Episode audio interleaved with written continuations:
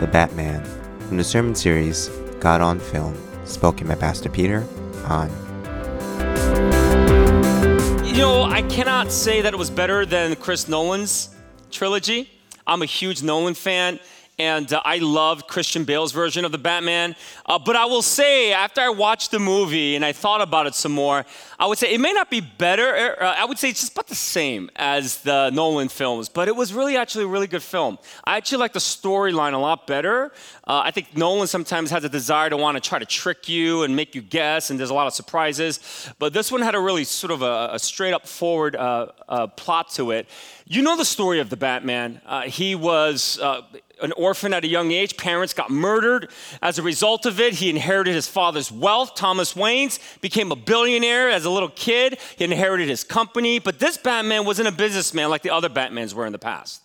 This Batman was a detective, and he assisted Lieutenant James Gordon to help solve murder mysteries. All right, and the biggest murder mystery they were trying to catch, or the serial killer that they were trying to catch, is the Riddler. If you saw the movie, and they spend the entire movie trying to figure out who is the Riddler and how can we get him, and that was sort of the focus of the movie. And what the movie did was that it uncovered the dark sides of everyone.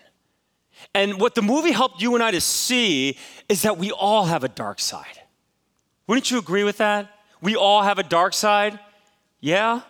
Yes. Can you turn to your neighbor and just say, You have a dark side? Point to them, you have a dark side. I'm gonna turn to your neighbor, tell them that they have a dark side because it's the truth. We all have a dark side. We all do. Even Batman had the dark side. The Riddler, of course, had a dark side. The Penguin had the dark side. Catwoman, you just name it, has a dark side. And what we're confronted in this movie is that if we don't overcome our dark side, our dark side will destroy our lives. That's the thing. Since we all have a dark side, our goal is not to get rid of our dark sides because I don't think our dark sides will ever go away right? What is another word for dark side? I guess the theological word could be our sinfulness, but actually, I, I like this idea of our self centeredness or our selfishness. That's a dark side when our world only revolves around us. And so, this movie, what it does is that it teaches us that if we don't overcome our dark side, our dark side will overcome us. It will empower, it will empower us to do evil and to hurt other people. And you and I know that darkness lives in this world. And we've seen the darkness being displayed in, in nations being destroyed, like what we're seeing here with Putin, the dictator from Russia. And we look, we're, we're sort of uncovering and we're learning. We always knew he had a dark side, but now we're seeing it in full display right? And so we see that. We see years and years of what we see in this world, and we hear different news and different things going on. We see the dark sides of people. This month is Women's History Month, and we celebrated to affirm, because this is a church that affirms women in every way, that women were created in the image of God, so women and men are equal. There is no such thing as just because men that men are greater than women. And so the church has been guilty of saying that. And so what we want to do this month is really celebrate the realities of that, but realizing that when darkness prevails, we have a tendency to oppress. We have a tendency to make people feel like lesser than as a result. Based upon gender, based upon race, what you and I have been seeing over the just forever, but really seeing what the racial injustice in our world today between the black and brown people when we see what happens to them a lot of us have been seeing this with as, as we embarked on about the one year anniversary of the Atlanta shootings, and we see that so much of Asian hate and oppression and violence is being directed specifically towards older Asian women and Asian women in general. And I have two young daughters at home and a wife. It's a different world. Now, so much of what we see in the news is happening right in our backyards in New York City. And so you and I don't have to look too far to see darkness. And I would say you don't even have to look that far there because you and I all have darkness inside of us. The goal isn't to get rid of it because the dark side will always, I think, be there. The goal is to overcome it so that it doesn't control us. That's our goal. that's what I want to share with you today. As we look at this movie, The Batman, we're going to uncover a main key principle in how you and I can overcome our dark side. And then we're going to look at the story of King Saul. And through this character, we're going to learn through his life what he was not able to do and I hope that you can so that we can learn to overcome our dark side. So before I get started, can we just uh, open up in a word of prayer? So let's pray. God, we come to you today and I ask you, Lord, that you'll just speak to us in a real powerful way. Help us to engage within the text that we're going to look at, but also within this movie. And uh, God, I know that we all have a dark side. That's why you sent Jesus Christ. You sent Jesus Christ to die for us on the cross and resurrect from the dead so that there would be hope, that our dark side no longer would control and destroy our lives. I pray for those in this room, God, that do a really good job of hiding their dark side whenever they go out of their homes. I pray you would convict them. And I pray you would show them to stop hiding like the Batman and just be able to take off their masks and be themselves. So, God, I pray that the words that come out of my mouth and the meditation of all of our hearts in this room and those who are watching online, I pray that it would indeed be pleasing unto you. And all of God's people said, Amen. Amen. All right, so I want to introduce to you King Saul for some of you who may not even know who he is. King Saul was the very first king of Israel. Now, before that, Israel never had a king because they didn't need a king. God was their king. God did everything for them. But what happened over time was that Israel was like, we want to become like the other nations. They all have a king. Why can't we have a king? So, God, can you give us a king? God originally said, No, I don't want to do that because I'm, I'm your king. I'll be the one to provide for you. And it wasn't good enough for the people of God. And so they kept complaining, they kept praying, and so God, wore, they wore him off, they wore him down, and he did. He gave him a king, and it was King Saul. And King Saul looked like the perfect king. He was tall, handsome, a warrior, and so Samuel the prophet anointed his head with oil and he became the first king of Israel. And we learned that in the beginning, I mean, his, he was doing a real good job. And like but most leaders, they start off well, but oftentimes what happens over time is that they don't, and it caught up to him after a while. And what happens in his life, if you read from any, anywhere from uh, 1 Samuel chapter 15, about chapter 20, or even to 31, you'll realize his life just started falling down simply because he couldn't overcome his dark side. And it was a progression. It just got worse and worse and worse because he didn't know how to overcome it. And so, back in those Old Testament times, uh, people heard from God through prophets. Prophets' major job was to hear from God, download that information, and share it with the people of God, all right? Uh, share it with the king. Samuel was uh, Saul's personal prophet. And so Samuel would hear from God. He would tell Saul, here's what God wants you to do. And Saul would then execute and do it. It looks, seems very easy, right? Well, it wasn't very easy this one time in chapter 15 because what happened there was that God told Samuel to tell King Saul to go to war with the Amalekites all right, and that he would give them victory over the Amalekite nation. The Amalekite nation would not allow the people of God to pass by when they were going through the promised land, when they were trying to get to the promised land. They wouldn't let them do it, right? Not only did that happen, but they also were a country of idolatry. They worshiped idols. And because God is a God of justice, he needed to now show justice to this nation. And so the, the it, the instructions were very specific. It was simply this go into the country of Amalek and destroy every living creature, everything that is breathing in that nation. Do not spare any life. Saul, King Saul takes his army, they go, God gives him victory. He spares the life of the most expensive animals, and he spares the life of the king. And I want to pick it up from there because Samuel gets word from God that he disobeyed, and then he goes and he goes and confronts Saul. And I want you to pay attention to Saul because he's completely oblivious. He truly believed he actually obeyed God. Look at what verse 20 says of chapter 15 of 1 Samuel. But I did obey the Lord, Saul insisted. I carried out the mission he gave to me. I brought back King Agag, but I destroyed everyone else. Instructions was to kill everyone. He said, I brought King Agag, but I destroyed everyone else. He is lying here. You get this progression here? Then my troops brought in the best of the sheep, goats, cattle, and plunder to sacrifice to the Lord your God at Gilgal. All right? They, we saved the animals to worship your God. That's basically what he's saying. All right? And then here's how Samuel replies He says, What is more pleasing to the Lord, your burnt offerings and sacrifices, or your obedience to his voice? Listen, obedience is better than sacrifice, and submission is better than offering the fat of rams. Rebellion is as sinful as witchcraft, and stubbornness as bad as worshiping idols. So, because you have rejected the command of the Lord, he has rejected you as king. This was the beginning of the end for King Saul. And if you know the story, eventually David becomes the new king to succeed him, right? And so we find here in the story that Saul was completely oblivious that he was living in disobedience to God. He actually thought he did. And that's what happens when you don't overcome your dark side, because when you don't overcome your dark side, what happens? You start to believe you're obeying God even though you're not. It's a dangerous place to be, all right? And really, what precipitated the dark side, I think a key fuel for our dark side is found in verse 24. Let's just turn to verse 24. Then Saul admitted to Samuel, Yes, I have sinned. I have disobeyed your instructions and the Lord's command, for I was afraid of the people, and they did what, and, and I did what they demanded. All right? Who are the people he's talking about? He's talking about his soldiers. All right? Who works for the who's the boss of the soldiers? It's the king. He's the king. Saul's the king, and yet he still was afraid of his men. He longed for the approval of them.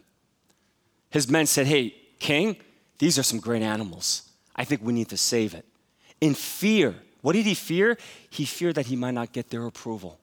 I think that's something you and I can always relate to, can't we? A lot of times we fear that we won't get the approvals of others. We want to be approved by people. We long for the approval of other people. That was a key, key symptom in Saul's darkness. He wanted the approval of his people, his soldiers, whom worked for him he wanted their approval and he disobeyed God. He also spared the life of King Agag. And King Agag, he spared his life because he wanted to be looked favorably upon the other kingdoms around him. He wanted the other kings to say, well, at least he was merciful to the king. And so Saul lived in deep fear. He was a liar. He was living in deep fear. And as a result of it, he wasn't able to overcome his dark side. And what begins to happen is that it gets worse. The progression gets worse because a little bit after, if you start reading in the next chapters, King David emerges. Not king, but just David emerges. And David starts to begin to he was a great warrior. He defeated Goliath. Uh, women were singing on the streets. Saul kills his thousands, but David kills his tens of thousands. Ooh, that didn't sit well with Saul. And so what does Saul do? He tried to kill him six times. Three times he threw a spear at him, but he missed every time. He had bad aim. He tried. A couple times he called his men to go to his house to kill him. One time he actually offered his daughter in marriage if he said, he told David, I'll give you my daughter in marriage if you bring back 200 foreskins of the Philistine men. And he did. And Saul had to give his daughter in marriage. Saul lived in rage, in anger, in fear, and in deep jealousy. His dark side ended up destroying his life. In the movie The Batman, um, Bruce Wayne, he said, and you saw it in the preview, he said, fear is a tool. The best case scenario is oftentimes our dark side comes up because he had a dark side, was that he actually thought fear was a good thing to instill in bad people. And so he hoped he would do that. And, he, and every time when uh, the, Batman signal would be illuminated on the sky at night, he was hoping that bad people would look at it and they would be fearful. People asked him, Who are you? His nickname was Vengeance.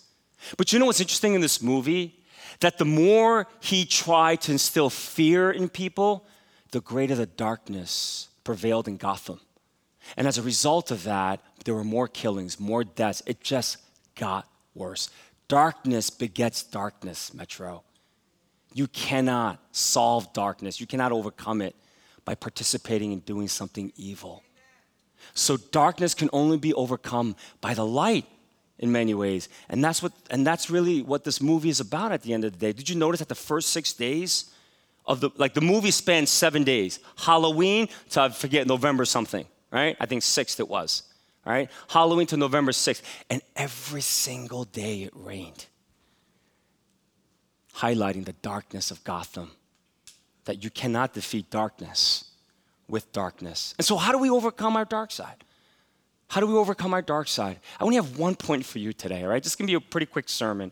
How do we overcome our dark side? What do we learn in the movie and what do we learn in the life of King Saul? What could have happened if King Saul did this? I truly believe he would have overcome his darkness. You know how we overcome our darkness? We overcome our darkness when we grieve our losses and our hurts. Folks, that's not, some of you read that, especially men, you're thinking, well, that's kind of feminine. No, it's not. Do you know that when you and I grieve, we're never more like God. We affirm being created in the image of God. When you read the Old Testament, you'll find that there are passages where God just grieves and he laments that he created humanity. And that's why he brought the flood of Noah. Remember that? It said that God grieved. The two, two thirds of the Psalms is on laments. I don't know if you know that. We have an Old Testament book by the name of Lamentations. All right? And when you look at Jesus, you'll find that the most pinnacle part of his ministry was, was really in the last week of his life, in the last few days. And, and he was at the Garden of Gethsemane. And you guys know that? He was so broken because he knew that people were going to take him away. He knew he had to get crucified on the cross. He didn't want to do it. And in Luke's account, it said that he was grieving so much that he was, uh, he was sweating droplets of blood. He was grieving. He was broken in that way. And so, if you and I ever want to get to a place when we can overcome our dark side, we have to learn, we really have to learn to grieve our losses and our hurts. Because if we don't do that, our dark side will get the best of us.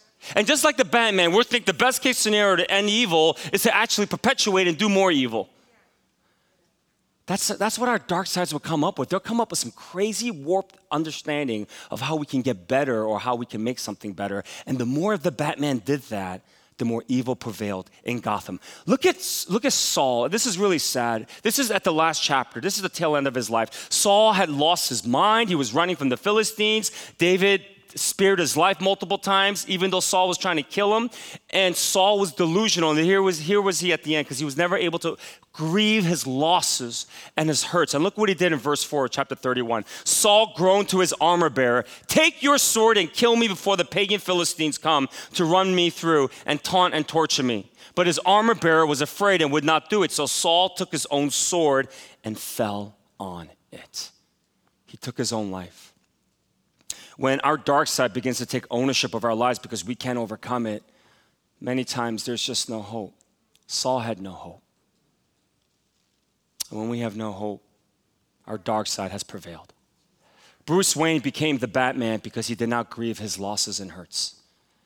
The Riddler became the Riddler because he did not grieve his losses and his hurts. Catwoman became Catwoman because she had a father that never loved her, never acknowledged her existence and that father killed her mother. She never grieved that. And as a result, she became, she became the Catwoman. It goes on and on and on. Some of you have lost a lot during this pandemic. You've lost a lot. Have you grieved? Have you grieved? Because if you don't, the less and less you grieve when you go through hardships and losses and hurts, the less human you become. And so much of our humanity is encapsulated as we affirm being created in the image of God, and our God grieves. He laments when he, go through, when he goes through hardship. And I just, I feel like the church has done such a bad job with that because they just say, hey, just pray, it'll be okay. Hey, don't worry, this person is from heaven. Some of you have lost loved ones during this pandemic. He's in heaven, don't worry. She's in heaven, don't worry. And we know that's theologically true, but it doesn't help. Some of you have lost jobs during this pandemic, and it's been really hard. Some of you have lost deep relationships during this pandemic. Have we grieved the losses and the hurts? Because if we don't do that, then we become a lesser version of what God, God created us to be. And Bruce Wayne didn't have the emotional faculties when he was a little kid, when he lost his parents, to deal with that. And what happens, some of you have gone through some hardships in the past at a young age, and you've never properly grieved those things. And Bruce Wayne didn't do that. He wasn't able to grieve those losses and hurts. He was a little kid. He didn't have the proper emotional faculties. So, what happens when we don't have the proper emotional faculties to grieve that? We don't have the proper parental support to help us to grieve those losses and those hurts. We just sort of shove it way deep down in our soul and we just let it sit there and we ignore it. We pretend it doesn't exist, right? We've all done that. I've done that so many times. And what happens as you become an adult? You think you're unscathed. You think you're like that, that hasn't affected your life, but it really has affected your life. And you see it in the movie, it really affects his life because he lived his life wearing a mask and trying to instill fear in other people. Because he wasn't able to process some of those things. He wasn't able to go and grieve his losses and his hurts. And so, for some of you, I know you've been through some stuff, especially maybe as you were younger. You might have not had the proper emotional faculties, and you were deathly afraid of potentially grieving those losses and those hurts. And as a result, you have decided not to do it. I get it. I get it, particularly as you get older and you've become successful. Sometimes it's hard for us to actually say that we're going to spend some time grieving. We're going to spend a season of our lives grieving. It's so hard for us to do that. My hope and my prayer is that you would. Because if you don't, fear becomes the dark room where these negatives begin to develop in our lives. And when it begins to develop, it gets bigger and bigger and bigger. And through that, eventually, we lose hope. And that's what happened to King Saul. He lost hope. He had more hope about killing himself than not. Absolutely tragic and sad. Bruce Wayne couldn't grieve that. The Riddler couldn't grieve his own hurts. He was an orphan. He wasn't like Bruce Wayne. Bruce Wayne was Bruce Wayne was an orphan billionaire. He was an orphan. His parent, I guess his parents rejected him, and he lived in an orphanage where rats would eat away at his flesh. He never grieved the loss of not having parents. He never grieved that. He never grieved the fact that as he was in school, kids would make fun of him all the time and he was seen as this outcast. He never grieved those hurts, those losses. And as a result of that, the Riddler became a serial killer. The Catwoman never grieved that her father never wanted her, didn't acknowledge her existence, killed her mother, right? And in the movie, you see that.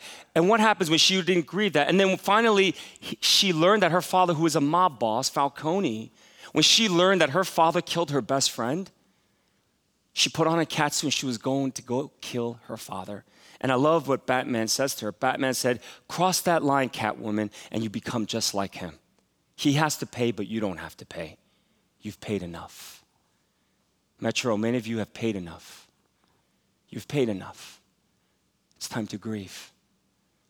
Why does God want you to grieve? What, what, what, Or how do we grieve? The best way I could say it is simply this God wants you to grieve by allowing Him to break you. That's it.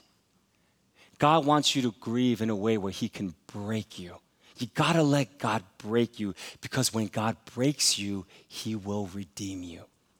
That's why he wants to break you. He doesn't want to break you because he wants you to be miserable. That's not what it's about. He breaks you so that he can begin to redeem you. That's why I love Matthew 5 3. Matthew 5. The first thing Jesus taught out of the Bible was simply this He said, Blessed are the poor in spirit, for theirs is the kingdom of heaven. Blessed are the poor in spirit, for theirs is the kingdom of heaven. Jesus basically says this You cannot inherit the kingdom of heaven unless there's a poverty in your spirit. Right? A lot of us, we think like we gotta be like these super spiritual superstars or superheroes to be in a good place with God. Jesus says, no, when you have a poverty in your spirit, you are blessed. Another word for that in the Greek is happy that you're truly happy. So you got to let God break you because when you let God break you, he is able to redeem you. 2 Corinthians 12, 9. Here's what, he, here's what Jesus says to Paul. But Jesus said to me, My grace is sufficient for you, for my power is made perfect in weakness. There we go again. Why does God want to break you? Because he wants to redeem you. Because when you feel broken, you're in a place of weakness, and the strength of God then is perfected in your life. And the best way to do that is just to give yourself some time to grieve, all right? Therefore, I will boast all the more gladly, Paul says, about my weaknesses so that Christ's power may rest on me. May Christ's power rest on you as you give yourself the opportunity to grieve your losses and your hurts so that God can break you and then redeem you. Some of you, you need to cry. You need to let God break you. Tears are often healing opportunities for God. And for some of us, it's been a very long time since we've done that. The movie ends in this pinnacle, and what I love about it is, like I said, it rained every day for the first six days. So the movie covers seven days span. The first six days, it was raining every day. I don't know if you why, it was just torrential downpour. But then the last day, it didn't rain. There was sunlight. There was sunlight. It's because Batman was broken. Bruce Wayne was broken. How was he broken in the movie? He learned of a family secret. He truly learned of a family secret. And what was the family secret? The family secret was his father, Thomas Wayne, was implicit in a murder. There was a news reporter who found out some dirt and some junk about the Wayne family. Thomas Wayne found out about it, and what did he do? He got Falcone to go and kill this reporter. And so when Bruce Wayne found that out, that family secret sin, it broke him. In the movie, he went to Alfred and he said, Did you know? Did you know my father was a murderer? And he said, Bruce, I was only trying to protect you. Parents, hear me on this. Don't ever try to protect, don't think you're protecting your child when you keep family secrets away from them. It's awful. Don't ever keep secrets from your children when it's regarding your family. Otherwise, they will begin to live in a very dark world and they won't know how to overcome it. Unveiling family secrets could be one of the greatest steps for you to let God break you this week. And the best way to do that is if you have a grandmother or a grandfather, your parents won't really tell you because if they wanted to tell you, they would have told you. If you have a grandparent or grand, you know, or an uncle and aunt that's alive, you go to them and you ask them, "Can you share with me the family secrets?" They have the keys to your family secrets. And you got to ask them. And you're saying, well, what, where do I start? Start with yourself. What are some things that have just broken you over the years with your own life, your brokenness, maybe your sinfulness? If you're struggling with lust, it probably runs in the family. You need to learn about some of that stuff. Uncover family secrets could be a really com- incredibly healing thing. And so on the seventh day, there was sunlight because Batman was broken, he was redeemed. And here's what he says the most powerful quote in all the movie, in, in, in the entire movie. Here's what he says Vengeance won't change the past, mine or anyone else's. I have to become more. People need hope to know someone's out there for them. The city's angry, scarred like me. Our scars can destroy us even after the physical wounds have healed. But if we survive them, they can transform us. They can give us the power to endure and the strength to fight. That's powerful. Batman says our scars can destroy us even after the physical wounds have healed. But if we survive them, meaning if we can let God break us, they can transform us, they can redeem us, they can give us power to endure and the strength to fight. Our wounds, our trials, and our difficulties can be an opportunity for God to break us so that He can redeem us. Religion talks about this all the time. They talk about how important it is for you to obey God. And the difference between Christianity and all the other religions is that all religions teaches us this one simple principle. Every religion teaches this. It teaches us that if you want to be accepted by God, you have to learn to obey. Every religion teaches that, right? That your acceptance of God is predicated on your ability to obey Him. Christianity doesn't teach that. Christianity teaches us that because God loved us so much, He sent Jesus Christ to come and die for us on the cross and resurrected from the dead. And because what Jesus Christ has done on, on the cross and His resurrection, God has accepted us. God accepts us not based upon our obedience, God accepts us based upon the life, death, and resurrection of Jesus Christ. Can I get an amen to that? Isn't that beautiful? You don't ever have to do anything to be accepted by God. You're already accepted because Christ has died for you. So, because of that, that's why you and I obey.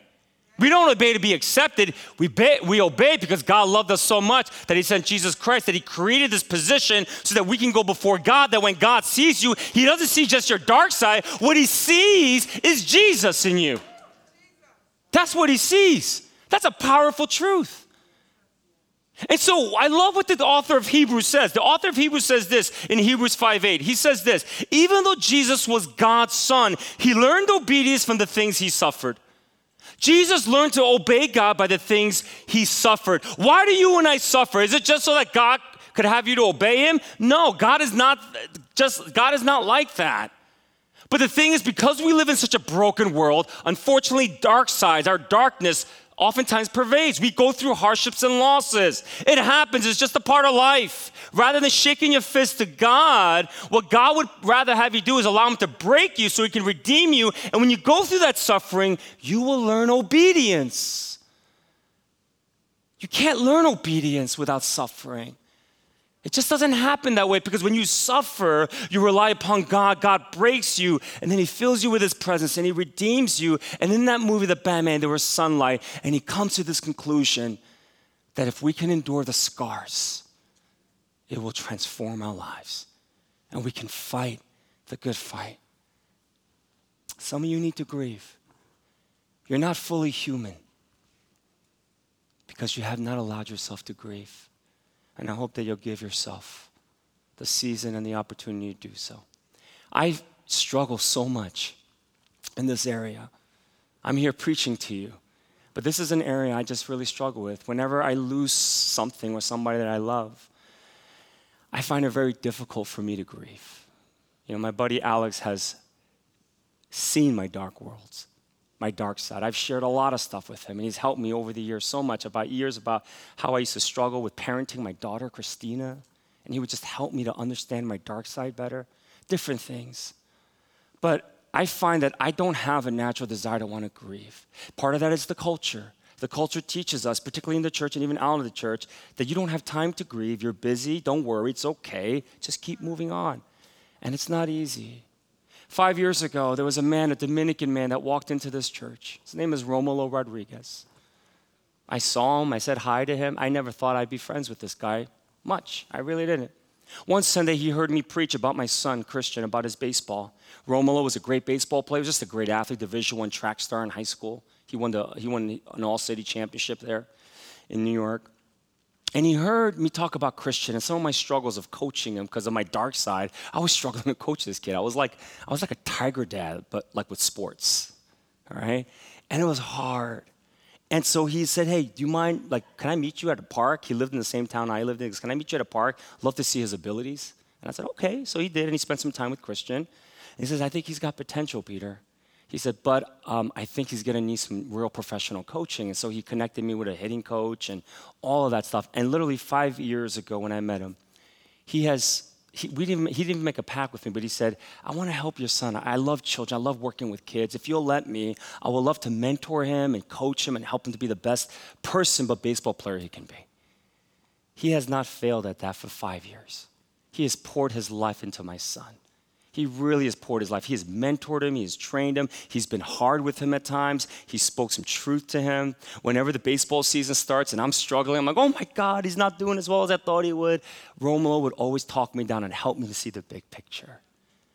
Oh man, he was like my rock when it came to like figuring out how I can deal with my son and different things like that. My son has such a close relationship with him. During the pandemic, he gave my son such a rigorous workout schedule. I was like, I don't know if a kid should be doing this. It's too much. But Christian did all of it, followed it. Every time um, I took him to a baseball lesson, he wanted me to take video. I had to send it to him every time. If I forget, he reminds me. He's like, hey, you, you forgot to send me the videos. I need to see it. That's how involved he was. Romulo was really involved in our church as well. He attended uh, the Wednesday nights at the well. He attended Thursday uh, audio Bible listening that we do. And then he would attend our Friday morning prayer meetings. We got a picture there. He is, the Connecticut sweatshirt. He'd come every Friday morning, every Friday morning, and he'd come and he'd pray and he'd be with our church, our community. He just loved the church. And he came really because his daughter said, Hey, why don't you come and visit the church? And he stopped going to church for decades. And he came and he really fell in love with God and he loved God. He, he called me at times asking me about questions on theology and all those things. It was just really cool. He became a true friend to me. Romulo was diagnosed with stage four cancer about a year ago. And uh, when he was diagnosed with that, it was in the GI. And, uh, you know, when you have cancer, it's hard enough to fight cancer, but just imagine fighting cancer on an empty stomach. He couldn't eat because his body couldn't react to, his body reacted adversely to, to solid foods. And so he went through a lot. The doctors only gave him actually like a few weeks to live, but he held off for about a year. And even during that time, he would text me, Peter, I need you to send me the videos. Here's what I want him to do and we'd go over stuff, and it would just be really cool. We'd talk about twice a week, and, uh, and he would ask, you know, um, could you pray for me? And every time we would pray, I would ask him how he's doing, and he never asked me, Peter, why is God doing this to me? Because Romulo was a physical specimen. He actually one day showed me, he's, today's his birthday, he would have been 59 today. He showed me his six pack a couple years ago. I'm like, oh my God, this guy's a specimen ate right. He did everything right in terms of physicality. He never said, Why did God do this to me? He'd always say, Peter, I just need you to pray. Pray that I would have strength. Pray that I would have strength. And so I would always pray for him twice a week. Three, uh, even up until three months ago, he, ha- he did uh, Bible study with my son on the phone. in Spanish in the book of Psalms. He said, You got to learn Spanish because if you play at a college level, at a at major league level, you're going to meet a lot of Spanish speaking people. So he was teaching him Spanish. And about three weeks ago, um, I was in the hospital. About four weeks ago, I was in the hospital with him up at Yale. And he never said this ever to me, but he said, Peter, this is the end. This is the end. I said, Really? I was like, Are you ready? He said, I'm ready. I don't think I could do this anymore. So I prayed for him. And a week later, God called him home. We, I had the honor and the privilege of officiating his funeral. And um, it's been busy. I don't want to grieve. You would think I'd be good at it because I teach this stuff. It took me two years to grieve my father's death because I don't grieve that well. And I don't want to grieve this loss. I want to be busy. I just want to not focus on losing him. But I miss my friend. My son's baseball season started, and I have nobody to call and talk to about it. I miss his presence. We talked about starting a Spanish congregation because Englewood has the largest, largest population here is the Spanish people, the Latino community. We had hopes of hiring him if Liberty School came through. We had hopes of hiring him as our head engineer to oversee the construction process because he was a mechanical engineer for Port Authority. We had all these plans set out. And I just need to find some time to grieve the loss of a dear friend of mine that I never thought I would get that close to. Because what I'm realizing is that the longer I hold off on it, the more powerful my dark side gets. And I have to. And I hope and I pray that you will as well. How much longer are you going to let your dark side ru- ruin the days you have left on this earth? We don't have much time, guys. I mean, some of you are young, and so you think you have a lot of time. I'm almost 50. I lived more than I will probably live now. We don't have much time. So, how many more days do you want to live it in ruin, in this darkness, with the dark cloud hovering over you? Will you grieve today, your losses and your hurts? Will you let God break you so that He can redeem you? In the words of the Batman, he says, Our scars can destroy us, even after the physical wounds have healed. But if we survive them, they can transform us. They can give us the power to endure and the strength to fight. Jesus says, Come to me, all who are weary and heavy burdened. And he says, If you do that, I will give you rest. May you find rest in God as you grieve. Let's bow our heads for a moment of prayer.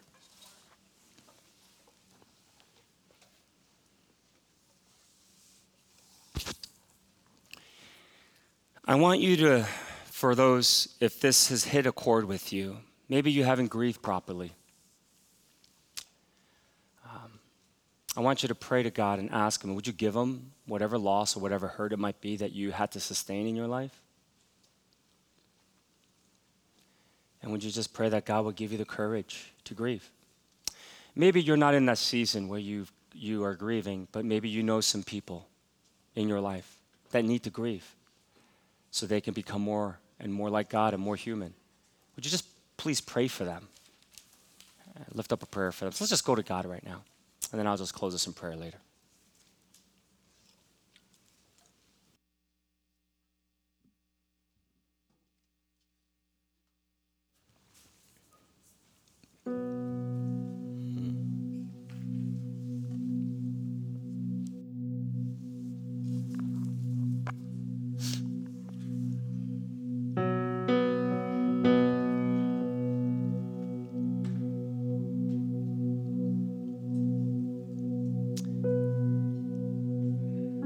So I made it a point to go to a retreat center in the near future to grieve because I have not grieved the loss of a dear friend. You guys got to do you got to create a strategy on how you're going to do this. And I hope you can. But I want to pray for you to every head bowed, every eye closed. If you want prayer because you need to go through a season of grieving, just raise your hand. And I'm going to pray for you today. You just raise your hand and put it down. So if that's you, if you need prayer, say, Peter, would you pray for me that I'd be able to grieve or hurt or loss? Just raise your hand. I see your hand there. I see, oh yeah, I see your hands. Put it down. You can put them down all over the place. Amen. Amen. Anyone else? Say, Peter, please pray for me. Pray that I would grieve. I see your hand. You can put it down. Anyone else? I see your hand. I see your hand. You can put it down. Amen. Amen. God, thank you. Thank you that you don't expect us to have it all together. And I thank you, God, that so much of our spirituality can be found when we don't have it all together and when we realize that spirituality is messy. It's not, it's not neat, it's not perfect. Many times it happens as we get on our knees and as we just weep and grieve some of the losses and the hurts that we've had to sustain in our lives. So I pray for every single hand that has been raised today. I pray, God, that you would give them the courage to grieve the losses and the hurts. But I also pray, God, that as they do that, they would find you, that you would break them, and that you would redeem them, and they would encounter your perfect strength, God, so they can have the strength to fight and to move on. And rather than perpetuate darkness in this world, that they can truly be the light of Jesus Christ to many, to themselves, to other people, particularly in their homes. So just be with them, God. Help them to grieve. Give them the courage to do so because if they don't, they become less and less like you. And so, God, would you just be with our church? Would you guide us through this season? And I thank you that even we can take a movie like The Batman and be able to make sense of what this movie is trying to create, trying to tell us that darkness will always beget darkness. The only way there's hope is if we allow you to break us so that you can redeem us. And so I pray for this church. I pray for the people who raise their hand, for your blessing, your healing, and your shalom to fall upon their lives. May they not rush the process, may they take it one day at a time. Be with them, God. It's in your name that we pray. Amen.